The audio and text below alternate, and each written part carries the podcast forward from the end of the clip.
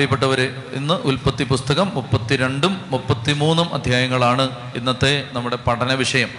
ഉൽപ്പത്തി പുസ്തകം 32ഉം 33ഉം അധ്യായം. 20 വർഷത്തെ ലാബാൻ്റെ വീട്ടിലുള്ള അടിമയ്ക്ക് തുല്യമായ ജോലി അവസാനിപ്പിച്ച് യാക്കോബ് തിരികെ മടങ്ങുന്നതാണ് പശ്ചാത്തലം. യാക്കോബ് തിരിച്ചു വരികയാണ്. ലാബാൻ വഴിമധ്യേ യാക്കോബിനെ വന്ന് പിടിക്കാനായിട്ട് നോക്കി, പക്ഷെ ദൈവം പറഞ്ഞു യാക്കോബിനെ ഒന്നും ചെയ്യാൻ പാടില്ല. ഇപ്പൊ ലാബാന്റെ മേൽ ദൈവം ഒരു നിയന്ത്രണം ഏർപ്പെടുത്തി. ലാബാൻ കൊണ്ടുവന്ന ദുരിതം വഴിയിൽ വെച്ച് തന്നെ വിട്ടുമാറി.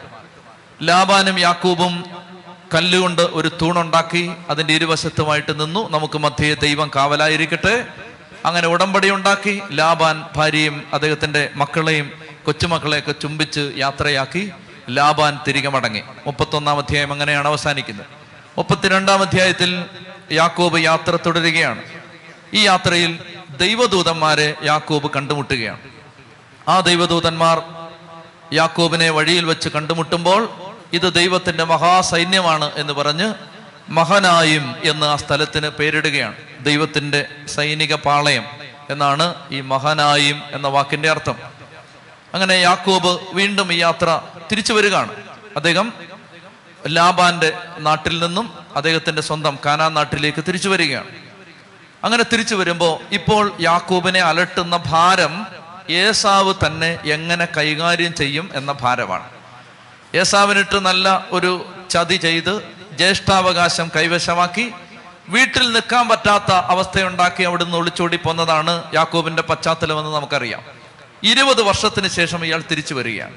അങ്ങനെ തിരിച്ചു വരുമ്പോൾ നായാട്ടുകാരനായ, വേട്ടക്കാരൻ്റെ മനസ്സുള്ള, കൊല്ലാൻ മടിയില്ലാത്ത, എന്ത് ചെയ്യാൻ അറപ്പില്ലാത്ത, അപ്പോൾ ഈ ചേട്ടൻ തന്നെ ഉപദ്രവിക്കുമെന്നും തൻ്റെ ഭാര്യയും മക്കളെയും ഉപദ്രവിക്കുമെന്നും വേണ്ടി വന്നാൽ കൊല്ലുമെന്നും യാക്കോബിന് അറിയാം.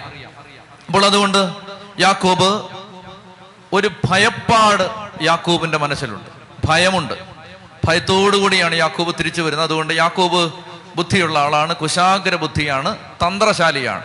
അതുകൊണ്ട് അദ്ദേഹം ആദ്യം ചെയ്യുന്നത് അദ്ദേഹം തൻ്റെ മുഴുവൻ സമ്പത്തിനെയും തൻ്റെ ഭാര്യമാരെ, മക്കളെ, സമ്പത്ത് എല്ലാം ഉൾപ്പെടെയുള്ള അദ്ദേഹത്തിൻ്റെ കൂടെയുള്ള ആ സമ്പാദ്യത്തെ അദ്ദേഹം 2 ഗണങ്ങളാക്കി തിരിക്കും, 2 ഗ്രൂപ്പാക്കും. ഇങ്ങനെയാണ് അദ്ദേഹം ചിന്തിക്കുന്നത്. അതായത് ഏസാവ് ഒന്ന് ഉപദ്രവിച്ചാൽ ഒരു ഗണത്തെ ഉപദ്രവിക്കുമ്പോൾ മറ്റേ ഗണത്തിന് ഓടി രക്ഷപ്പെടാം. ഇതാണ് അദ്ദേഹത്തിന്റെ തന്ത്രം. അപ്പോൾ ഏസാവ് വന്ന് ഉപദ്രവിക്കാതിരിക്കാൻ വേണ്ടി യാക്കോബ് കുറച്ചു വേലക്കാരെ ആദ്യം തന്നെ വിട്ടു. ഈ വേലക്കാരോട് പറഞ്ഞു, നിന്റെ അങ്ങയുടെ ദാസനായ യാക്കോബ് ഇപ്പൊ വലിയ സമ്പന്നനായി, അങ്ങയെ കാണാനും അങ്ങയ്ക്ക് സമ്മാനങ്ങൾ തരാനും ഇതാ എൻ്റെ പിന്നാലെ വരുന്നുണ്ട്, ഇത് ഏസാവിനോട് പറയണം. അങ്ങനെ വേലക്കാർ ചെന്ന് ഏസാവിനോട് പറഞ്ഞപ്പോൾ 400 കരുത്തന്മാരായ ആളുകളെയും കൂട്ടി 400 ആളുകളുടെ അകമ്പടിയോടെ ഏസാവ് ഇങ്ങോട്ട് വരികയാണ്. യാക്കോബിന് പേടിയായി. അപ്പൊ യാക്കോബിന് തൻ്റെ തന്ത്രം നടക്കില്ലെന്ന് മനസ്സിലായി. ഏസാവ് ഇങ്ങോട്ട് വരികയാണ്. അങ്ങോട്ട് പോയി മരിക്കണ്ട, ഇങ്ങോട്ട് വന്ന് കൊന്നോളും. അതുകൊണ്ട് അദ്ദേഹം വളരെ ഭയപ്പെട്ട് നിൽക്കുന്ന സമയത്ത് ഇനി വേറെ വഴിയില്ലല്ലോ. വേറെ വഴിയില്ലാത്തപ്പോൾ നമ്മളെല്ലാം ചെയ്യുന്നേ, ദൈവത്തെ വിളിക്കും.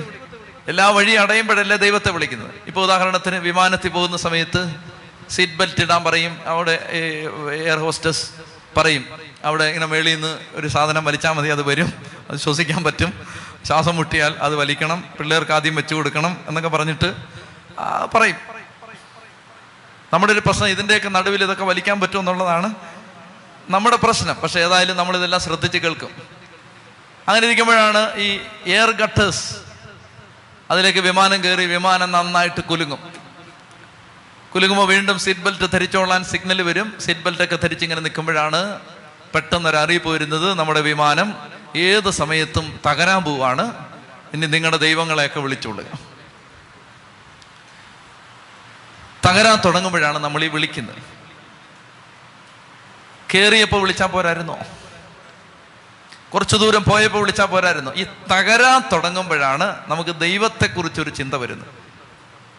ധ്യാനകേന്ദ്രത്തിൽ ഇരുന്നപ്പോൾ ഇവിടെ ഒരാൾ പറഞ്ഞു, ധ്യാനകേന്ദ്രത്തിൽ വന്നപ്പോൾ തലവേദന പോയി, വേറൊരാൾക്ക് ഇവിടെ വന്നപ്പോൾ തലവേദന വന്നു. അങ്ങനെ വെച്ചോ, ചെറിയൊരു തലവേദനയായിട്ടാണ് തുടങ്ങിയത്. വീട്ടിൽ ചെന്നപ്പോൾ അത് ഭയങ്കര തലവേദനയായി. Crocin, Anacin, paracetamol, Dolo, Calpol, പല സാധനങ്ങൾ ഉപയോഗിക്കാം. അപ്പോൾ ഈ തലവേദനയ്ക്ക് ഇത് രണ്ടെണ്ണം കഴിച്ചു. ഒരു മാറ്റവും ഇല്ല. തല പൊട്ടിപ്പൊളക്കുന്ന വേദന രാത്രിയായപ്പോൾ. അപ്പോൾ അടുത്തൊരു ക്ലിനിക്കിൽ കൊണ്ടുപോയി ഒരു ഇഞ്ചക്ഷൻ എടുത്തു. പാതിരാത്രിയായപ്പോൾ വേദന കൂടി. അപ്പോൾ ആശുപത്രി കൊണ്ടുപോയി. ആശുപത്രി ചെന്നപ്പോൾ പറഞ്ഞു ഇവിടെ ഇത് പറ്റുമെന്ന് തോന്നുന്നില്ല, മെഡിക്കൽ കോളേജിൽ കൊണ്ടുപോകാൻ പറഞ്ഞു. മെഡിക്കൽ കോളേജിൽ ചെന്നു. സ്കാനിങ് എല്ലാം കഴിഞ്ഞ് നല്ല ഡോക്ടേഴ്സ് ചെക്കപ്പ് ചെയ്തിട്ട് പറഞ്ഞു ട്യൂമറാന്ന് പറഞ്ഞു. എന്തോ ട്യൂമർ. അപ്പോഴാണ് സകല മധ്യസ്ഥ പ്രാർത്ഥനാ ഗ്രൂപ്പിലേക്കും മെസ്സേജ് പോകുന്നത്. തലവേദന വന്നപ്പോൾ പ്രാർത്ഥിച്ചില്ല, ട്യൂമർ വന്നാൽ പ്രാർത്ഥിക്കും. അതങ്ങനെയാണ് എപ്പോഴും. ഈ കൈവിട്ട കളി വരുമ്പോഴാണ് നമ്മൾ ദൈവത്തെ ഓർക്കുന്നത്. യാക്കോബ് അങ്ങനെയാണ്. യാക്കോബ് ആദ്യം വിചാരിച്ചു രണ്ട് ഗണമാക്കാം, ഒരു ഗ്രൂപ്പ് ആദ്യം പാം. നടക്കത്തില്ലെന്ന് മനസ്സിലായി. അവൻ ഇങ്ങോട്ട് വന്ന് അടിക്കാൻ വരികയാണ്. എന്നാ പിന്നെ കർത്താവെ, ഭയങ്കര പ്രാർത്ഥനയാണ്. കേവലം ഒരു വടിയുമായി ജോർദാൻ കടന്നതാണ് ഞാൻ. ഇപ്പോൾ ഇതാ ഞാൻ രണ്ട് ഗണങ്ങളായി വർദ്ധിച്ചിരിക്കുന്നു. കർത്താവ് എന്നീ പറഞ്ഞിട്ടാണ് ഞാൻ തിരിച്ചു വരുന്നത്. എന്നെ ഉപദ്രവിക്കാൻ എൻ്റെ സഹോദരൻ വരികയാണ്. അങ്ങനെ അദ്ദേഹം ദൈവസന്നിധിയിൽ നിലവിളിച്ച് പ്രാർത്ഥിക്കുന്നതാണ് ഇതിൻ്റെ രണ്ടാം ഭാഗം. അങ്ങനെ പ്രാർത്ഥിച്ചു കഴിഞ്ഞിട്ടും കാര്യമായിട്ട് ഉത്തരവൊന്നും കിട്ടുന്നില്ല എന്ന് തോന്നിയപ്പോൾ അദ്ദേഹം എന്ത് ചെയ്തു? ഈ ഗ്രൂപ്പിനെ പല ഗണങ്ങളാക്കി തിരിച്ചു. രണ്ട് ഗണങ്ങളെ 10 ഗണമാക്കി. എന്നിട്ട് ഓരോരുത്തരോടും പറഞ്ഞു, നിങ്ങളൊരു കാര്യം ചെയ്തു, ആദ്യത്തെ ഗ്രൂപ്പ് നിങ്ങൾ ആദ്യം പൊക്കോ, പോയിട്ട് പറയണം ഏസാവെ അങ്ങേക്ക് ഇത് തന്നുവിട്ടതാണ്. യാക്കോബ് പുറകെ വരുന്നുണ്ട്. രണ്ടാമത്തെ ഗ്രൂപ്പ് ചെല്ലണം, എന്നിട്ട് പറയണം അങ്ങേക്ക് സമ്മാനമായിട്ട് തന്നതാണിത്. യാക്കോബ് പുറകെ വരുന്നുണ്ട്. മൂന്നാമത്തെ ഗ്രൂപ്പ് ചെന്നിട്ട് ഇങ്ങനൊരു 10 ഗ്രൂപ്പിനെ വിടുകയാണ്. അടുത്ത തന്ത്രം അത് നടക്കത്തില്ലെന്ന് മനസ്സിലായി. അപ്പൊ ഈ ശ്രമങ്ങളെല്ലാം പരാജയപ്പെട്ടപ്പോ ഇനിയാണ് യാക്കോബിന്റെയും ഇസ്രായേലിന്റെയും ജീവിതത്തിലെ ഏറ്റവും പ്രധാനപ്പെട്ട ഒരു രാത്രി യാക്കോബിന് നേരിടേണ്ടി വരികയാണ്. യാബോക്ക് എന്ന് പേരുള്ള ഒരു നദി. ആ നദി കടന്നാലേ ഇനി യാത്ര തുടരാൻ പറ്റൂ. 11 മക്കളുണ്ട്, 4 ഭാര്യമാരുണ്ട്. 2 ഒറിജിനൽ ഭാര്യമാരും പിന്നെ അവരുടെ ഡ്യൂപ്ലിക്കേറ്റ്സും. 4 ഭാര്യമാരുണ്ട്, ഉപനാരിമാരുണ്ട്, 11 മക്കളുണ്ട്. അങ്ങനെ ഭാര്യമാരെ, ഉപനാരികളെ, മക്കളെ അക്കരയ്ക്ക് വിട്ടു. കന്നുകാലികളെ, വളർത്തുമൃഗങ്ങളെ, ആടുമാടുകളെ, സമ്പത്തിനെ, വേലക്കാരെ എല്ലാം അക്കരയ്ക്ക് വിട്ടു. യാബോക്ക് എന്ന കടവ് കടന്ന് പുഴയ്ക്കക്കരെ എല്ലാവരെയും വിട്ടിട്ട് യാക്കോബ് തൻ്റെ സമ്പാദ്യം മുഴുവൻ 20 കൊല്ലം കൊണ്ട് ചതിച്ചും വഞ്ചിച്ചും പറ്റിച്ചും ഉണ്ടാക്കിയത് മുഴുവൻ അക്കരെ വിട്ടിട്ട് യാക്കോബ് മാത്രം ഇക്കരെ നിന്നു. ഇവിടാണ് കളി നടക്കാൻ പോകുന്നത്. ഒറ്റയ്ക്ക് നിന്നെ ഒറ്റയ്ക്ക് വേണം ദൈവത്തിന്. ഒറ്റയ്ക്ക് 11 4 15 എണ്ണം വട്ടം ചുറ്റി നിൽക്കുമ്പോ ഒറ്റയ്ക്കാവാൻ പറ്റില്ല. 11 പിള്ളേരും 4 ഭാര്യമാരും ഉള്ളവൻ ഒറ്റയ്ക്കാവാൻ പാടാ. കർത്താവ് പറയാണ് ഒറ്റയ്ക്ക് വേണം. ഒറ്റയ്ക്ക് കുടുംബനാഥ നിന്നെ ഒറ്റയ്ക്ക് വേണം. ഒരു രാത്രി ഒറ്റയ്ക്ക്. അമ്മയെ നിന്നെ ഒറ്റയ്ക്ക് വേണം. മോനെ ഒറ്റയ്ക്ക്. നിന്നെ പരിശുദ്ധാത്മാവിന് ഒറ്റയ്ക്ക് വേണം. തന്നെ സകലതും, ആശ്രയം വെച്ചിരുന്ന സകലതും, ബന്ധങ്ങൾ, സമ്പാദ്യങ്ങൾ, വസ്തുവകകൾ, ആടുമാടുകൾ, വേലക്കാര്, സംരക്ഷണത്തിന്റെ സകല സൗഭാഗ്യങ്ങളും പുഴക്കക്കര കടത്തിവിട്ടിട്ട് ആ രാത്രിയിൽ അയാൾ ഒറ്റയ്ക്ക് നിന്നു. ഒറ്റയ്ക്ക് നിന്നപ്പോ ദേ അപരിചിതനായ ഒരാൾ ഇരുട്ടത്തൂടെ നടന്നു വരുന്നു. വന്നുടനെ അയാൾക്ക് ഡയലോഗില്ല. അയാൾ നേരെ യുദ്ധം തുടങ്ങി. മൽപിടുത്തം. പ്രഭാതം വരെ നീണ്ട മൽപിടുത്തം. യാക്കോബിന്റെ തുട അരക്കെട്ടിൽ നിന്ന് തെന്നിമാറി.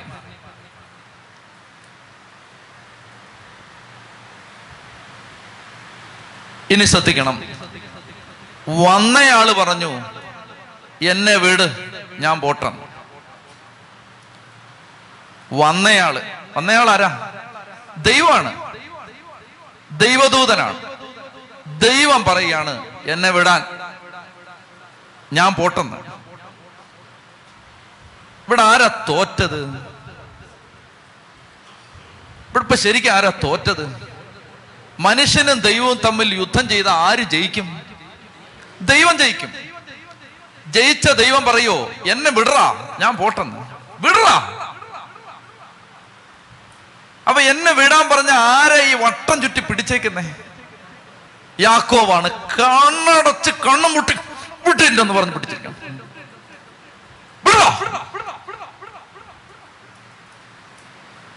അപ്പൊ ഈ കളിയിൽ ആരാ ജയിച്ചേ? ആരാ ജയിച്ചേ? യാക്കോബാണ്. അപ്പൊ ഇത് യുദ്ധമല്ല. യുദ്ധമാണ് യാക്കോബ് ജയിക്കില്ല. അപ്പൊ ഇത് യുദ്ധമല്ല, ഇത് പിന്നെന്താണ്? കൊല്ലാൻ ഒരുത്തം വരികയാണ്. രാഗി മിനുക്കി തേച്ച് മിനുക്കിയ കൊലക്കത്തിയുമായിട്ട് നായാട്ടുകാരൻ വരികയാണ്. കൊല്ലും ഒരുത്തനെയല്ല, 14 എണ്ണത്തെ കൊല്ലും, 15 എണ്ണത്തെ കൊല്ലും കൺമുമ്പിലിട്ട്. പിന്നെ ഇവനെയും കൊല്ലും. 11 മക്കളെയും 4 ഭാര്യമാരെയും പിന്നെ ഇവരെയും പച്ചയ്ക്ക് വെട്ടിയെരിയും. അവൻ മനസാക്ഷിയില്ലാത്തവനാ. ഈ നദി കടന്നാൽ മരണം,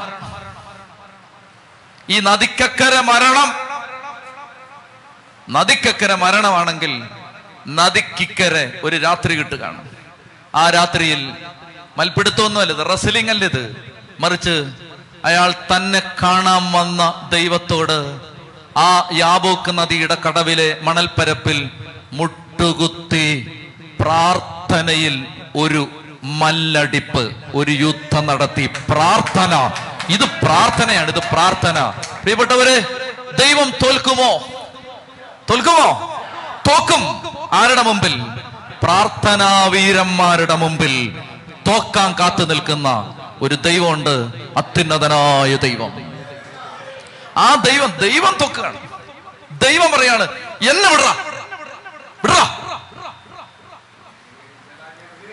എന്നെ വിടറാ. അപ്പോ ജയിച്ചത് യാക്കോബാണ്. ആ രാത്രി സകല എണ്ണത്തെയും ഗ്രാബർ എന്നാണ് ഇവന്റെ പേരിനർത്ഥം. ഗ്രാബ്, ചതിയനാണ് ഇവൻ. ഇവൻ പിടിച്ചെടുക്കുന്നവനാണ്, കാലുവാരുന്നവനാണ്. ആ രാത്രി അവൻ ദൈവത്തിന്റെ കാലുവാരി. പ്രിയപ്പെട്ടവരെ, യാക്കോബിന്റെ തലവര മാറുകയാണ്. സമ്പത്ത് വാരാൻ പോയവൻ, സഹോദരന്റെ അവകാശം വാരാൻ പോയവൻ, അമ്മായിപ്പന്റെ ആടുമാടുകളെ വാരാൻ പോയവൻ ആ രാത്രിയിൽ ദൈവത്തെ വാരാൻ പോയി. ഫോക്കസ് മാറി, ഭൗതിക സമ്പത്തിൽ നിന്നുള്ള നോട്ടം മാറി. അവൻ പറഞ്ഞു, എനിക്കിനി ലാബാൻ തന്ന ആടുമാടുകളല്ല വലുത്, ലാബാന്റെ മക്കളല്ല വലുത്, 11 കുഞ്ഞുങ്ങളല്ല വലുത്, ഉപനാരികളോ ഭാര്യമാരോ അല്ല വലുത്, 20 വർഷം കൊണ്ട് ചതിച്ചും വഞ്ചിച്ചും ഉണ്ടാക്കിയ സമ്പത്തല്ല വലുത്, എല്ലാ അക്കരെ എനിക്ക് വലുത് നീയാണ്. വിടില്ല നിന്നെ, വിടില്ല ഞാൻ, വിടറാ, വിടില്ല. പ്രിയപ്പെട്ടവരെ, തലവര മാറുകയാണ്. മനസ്സിലാവുന്നുണ്ടോ? നിന്റെ തലവര മാറും. 20 കൊല്ലത്തെ നിന്റെ പീഡാനുഭവത്തിന്റെ തലവര മാറും. ഇന്ന് ഈ ആലയത്തിൽ വെച്ച് നീ വട്ടം ചുറ്റി പിടിച്ചോ, വിടില്ല നിന്നെ, വിടില്ല കർത്താവെ, വിടില്ല. അങ്ങനെ നീ കർത്താവിനെ വട്ടം ചുറ്റി പിടിച്ചാൽ ഇന്ന് നിന്റെ തലവര മാറും, ഇന്ന് നിന്റെ പേര് മാറും. യാക്കോബ് സമം ചതിയൻ, ഇസ്രായേൽ ദൈവത്തോട് മല്ലടിക്കുന്നവൻ. പേര് മാറി, ആ രാത്രി പേര് മാറി. യാബോക്ക് നദിയുടെ തീരത്ത് നടന്നത് ഒരാൾ പ്രാർത്ഥനയിൽ ഒരു മൽപ്പിടുത്തം നടത്തി. പ്രാർത്ഥിക്കാൻ തയ്യാറുള്ളവന്റെ മുമ്പിൽ തോറ്റു തരാൻ കാത്തു നിൽക്കുന്ന ഒരു ദൈവമുണ്ട്, അത്യുന്നതനായ ദൈവം. ആ ദൈവം പറയുകയാണ് എന്നെ വിടറാ, ഞാൻ പോട്ട്. എന്നെ അനുഗ്രഹിച്ചല്ലാതെ വിടില്ല നിന്നെ, നിന്നെ വിടില്ല. മോശയോട് ദൈവം പറഞ്ഞു, പോടാ, ഞാൻ വരില്ലെന്ന് പറഞ്ഞു നിങ്ങളുടെ കൂടെ പൊക്കോ. മോശ പറയാണ്, നീ വരാതെ ഇവിടുന്ന് ഞങ്ങൾ അനങ്ങില്ല. ഒരിഞ്ച് വെക്കണമെങ്കിൽ മര്യാദയ്ക്ക് വന്നോ, ആ എന്നാ വരാം. ഇതാണ് ദൈവം, നമ്മുടെ ദൈവം ഇതാണ് മക്കളെ, ഇതാണ് നമ്മുടെ ദൈവം. അതായത് നീ വാശി പിടിച്ചാൽ നിന്റെ വാശിപ്പുറത്ത് കീഴടങ്ങാൻ കാത്തു നിൽക്കുന്ന സർവാധിപനായ ദൈവം, സർവശക്തൻ. ആ സർവശക്തൻ മുട്ടയെ നിന്നൊരുത്തൻ വാശി പിടിച്ചാൽ തോറ്റു തരാൻ കാത്തു നിൽക്കുന്ന സർവശക്തൻ. അങ്ങൊരു സർവശക്തനാണ് നമ്മുടെ ദൈവം. അതുകൊണ്ട് ഈ രാത്രി എല്ലാവരുടെയും കാലുവാരിയവൻ, എല്ലാവരെയും ചതിച്ചവൻ, എല്ലാവരെയും ഗ്രാബ് ചെയ്തവൻ ആ രാത്രി ദൈവത്തെ ഗ്രാബ് ചെയ്തു. അട്ടം ചുറ്റി പിടിച്ചിട്ട് പറഞ്ഞു, വിടില്ല മോനെ എന്ന് പറഞ്ഞു. വിടില്ലടാ, നിന്നെ വിടില്ലെന്ന് പറഞ്ഞു. കാരണം 20 കൊല്ലം നേരിട്ട ജീവിതാനുഭവങ്ങള് യാക്കോബിന് നൽകിയത് ഭാര്യമാരെയും മക്കളെയും സമ്പത്തും മാത്രമല്ല. ഒരിക്കലും ഒരിക്കലും ഇനി എൻ്റെ ദൈവത്തെ വിട്ട് കളയരുത് എന്ന ബോധ്യമാണ്. 20 കൊല്ലത്തെ പീഡാനുഭവം യാക്കോബിന് കൊടുത്തത് എൻ്റെ ദൈവത്തെ കളഞ്ഞിട്ട് ഇനി ഒരു ജീവിതമില്ല എന്ന ചിന്തയാണ്. എൻ്റെ ദൈവം ഇല്ലാതെ ഇനി ഒരു ജീവിതമില്ല. ദൈവത്തിന് വേണ്ടി ഇനി ഒരായുസുണ്ടെങ്കിൽ അത് ദൈവത്തിന് വേണ്ടി, ഇനി ഒരു ജീവിതം ഉണ്ടെങ്കിൽ അത് ദൈവത്തിന് വേണ്ടി, ഇനി ഒരു ശിഷ്ടകാലം ഉണ്ടെങ്കിൽ അത് ദൈവത്തിന് വേണ്ടി. ആ രാത്രി ഇസ്രായേൽ ജനതയുടെ തലവര മാറിയ രാത്രിയാണ്. ചൊല്ലി പറഞ്ഞേ ഹല്ലേലൂയാ, ഹല്ലേലൂയാ. പ്രിയപ്പെട്ട സഹോദരങ്ങളെ, അങ്ങനെ രാത്രി മുഴുവൻ മൽപ്പിടുത്തം നടത്തി. അങ്ങനെ മൽപ്പിടുത്തം നടത്തിയിട്ട് അപ്പൊ ദൈവം ചോദിക്കുകയാണ്, നിന്റെ പേരെന്താടാ, നിന്റെ പേരെന്താ? അവൻ പറയാണ് യാക്കോബ്. 27-ാം അധ്യായം 18-ാം വാക്യത്തിൽ ഇസഹാക്ക് ചോദിച്ചു, നിന്റെ പേരെന്താ? അവൻ പറഞ്ഞു ഏസാവ്. ഈ കള്ളൻ 27-ാം അധ്യായത്തിൽ 18-ാം വാക്യത്തിൽ അപ്പൻ ചോദിച്ചു, നിന്റെ പേരെന്താ? അവൻ പറഞ്ഞു ഏസാവ്. സ്വരം മാറ്റി പറഞ്ഞു, കള്ളൻ. ഈ രാത്രി അവൻ ചോദിക്കുകയാണ്, ദൈവം ചോദിക്കുകയാണ്, നിന്റെ പേരെന്താടാ? യാക്കോബ്. സത്യം, ചതിയൻ. നിന്റെ പേരെന്താടാ? ചതിയൻ. സത്യസന്ധമായിട്ട് ചതിയൻ. നിന്റെ പേരെന്താടാ? ചതിയൻ. മറുപടി പറഞ്ഞേ ഹല്ലേലൂയാ. ഇന്നിവിടെ നിന്ന് പറയണം, ചതിയൻ, കള്ളൻ, അഴിമതിക്കാരൻ, കൈക്കൂലിക്കാരൻ, കള്ളൻ, തെമ്മാടി, ധിക്കാരി, കന്നത്തര മാത്രം കാണിച്ചവൻ. കർത്താവേ, ഈ രാത്രിയിൽ, ഈ മധ്യാഹ്നത്തിൽ ഇവിടെ നിൽക്കുകയാണ് കർത്താവേ, ഇന്ന് നിന്റെ തലവര മാറും. ചൊല്ലി പറഞ്ഞേ ഹല്ലേലൂയാ. പ്രിയപ്പെട്ടവരെ, അപ്പോ കർത്താവ് പറയാണ്, ചോദിക്കാണ്, നിന്റെ പേരെന്താ? യാക്കോബ്. കർത്താവ് പറഞ്ഞു അല്ലടാ, ഇസ്രായേൽ. കണ്ട സത്യം, കുമ്പസാരക്കൂട്ടി മുട്ടുകുത്തി സത്യസന്ധമായിട്ട് പാപം പറയുന്നവന്റെ പേര് മാറും. വിശുദ്ധൻ. അല്ലടാ, നീ ചതിയനല്ലടാ, വിശുദ്ധൻ. പൊക്കോ, സമാധാനത്തോടെ പൊക്കോ. മനസ്സിലാവുന്നുണ്ടോ? സത്യം പറയണം, കള്ളക്കുമ്പസാരം നടത്തരുത്. കള്ളക്കുമ്പസാരം നടത്തിയാൽ നീ വീണ്ടും ചതിയൻ. സത്യം പറയണം. ഇവൻ സത്യം പറഞ്ഞു. കാരണം തന്നെ ഉള്ളൂ, ആരുമില്ല, കൂട്ടിന് ആരുമില്ല, കൊല്ലാൻ വരികയാണ്. സത്യസന്ധമായിട്ട് ആ രാത്രിയിൽ അയാൾ ദൈവത്തിന്റെ മുമ്പിൽ നിന്ന് വാശി പിടിച്ച് കരഞ്ഞു. ദൈവം അവന്റെ പേര് മാറ്റി ഇസ്രായേൽ. ഈ ജനത ഇനി അറിയപ്പെടുന്ന ഇവന്റെ പേരിലാണ്, ഇസ്രായേൽ. ദൈവത്തെ, ദൈവവുമായി മൽപ്പിടുത്തം നടത്തിയവൻ. അങ്ങനെ അവിടുന്ന് മുന്നോട്ട് പോവാണ്. ഞാൻ ദൈവത്തെ മുഖത്തോട് മുഖം കണ്ടു, എന്നിട്ടും ഞാൻ ജീവനോടിരിക്കുന്നല്ലോ എന്ന് പറഞ്ഞ് യാക്കോബ് ആ സ്ഥലത്തിന് പെനുവേൽ എന്ന് പേരിട്ടു. പെനുവേൽ എന്ന് പറഞ്ഞാൽ ദൈവത്തിന്റെ മുഖം, പെനുവേൽ എന്ന് പേരിട്ടു. ശ്രദ്ധിക്കുക, ഇവിടെ നല്ലൊരു വാക്യമുണ്ട്. പെനുവേൽ, യാക്കോബ് പെനുവേൽ കടന്നപ്പോൾ സൂര്യൻ ഉദിച്ചു. 28-ാം അധ്യായം 10-ാം വാക്യം. 28 പുറകോട്ട് പോകണം, നമ്മൾ വായിച്ചതാണ്. 28-ാം അധ്യായം 10-ാം വാക്യത്തിൽ അങ്ങോട്ട് പോയപ്പോ ഇവൻ ചതിച്ച്, അപ്പനെയും ചതിച്ച്, ചേട്ടനെയും ചതിച്ച്, അമ്മയുടെ ദുരുപദേശവും വാങ്ങിച്ച് അങ്ങോട്ട് പോയപ്പോ 28-ാം അധ്യായം 10-ാം വാക്യം അപ്പോൾ സൂര്യൻ അസ്തമിച്ചു. 32-ാം അധ്യായം 31-ാം വാക്യം ചെയ്ത തെറ്റെല്ലാം തിരുത്തി അവൻ തിരിച്ചു വരുമ്പോ അവൻ പെനുവേൽ കടന്നപ്പോ സൂര്യൻ ഉദിച്ചു. മനസ്സിലാവുന്നുണ്ടോ? സൂര്യൻ അസ്തമിച്ചു, സൂര്യൻ ഉദിച്ചു. ജീവിതം മാറി. അങ്ങോട്ട് പോയപ്പോ സൂര്യൻ അസ്തമിച്ചു, ഇരുട്ടായി, ഇരുട്ടിലേക്ക് പോവാണ്. ഇങ്ങോട്ട് വരുമ്പോ സൂര്യൻ ഉദിച്ചു. 20 വർഷത്തെ ഇടവേള. അതിനുള്ളിൽ ഈ മനുഷ്യനെ ദൈവം നന്നായിട്ട് ബ്രേക്ക് ചെയ്തു. ദൈവം എന്നെ ഉപയോഗിക്കണം എന്നാഗ്രഹമുള്ളവരെ കൈപൊക്കിക്കേ. കർത്താവ് എന്നെ ഉപയോഗിക്കണം. Very good. കയ്യാത്തിട്ടോ.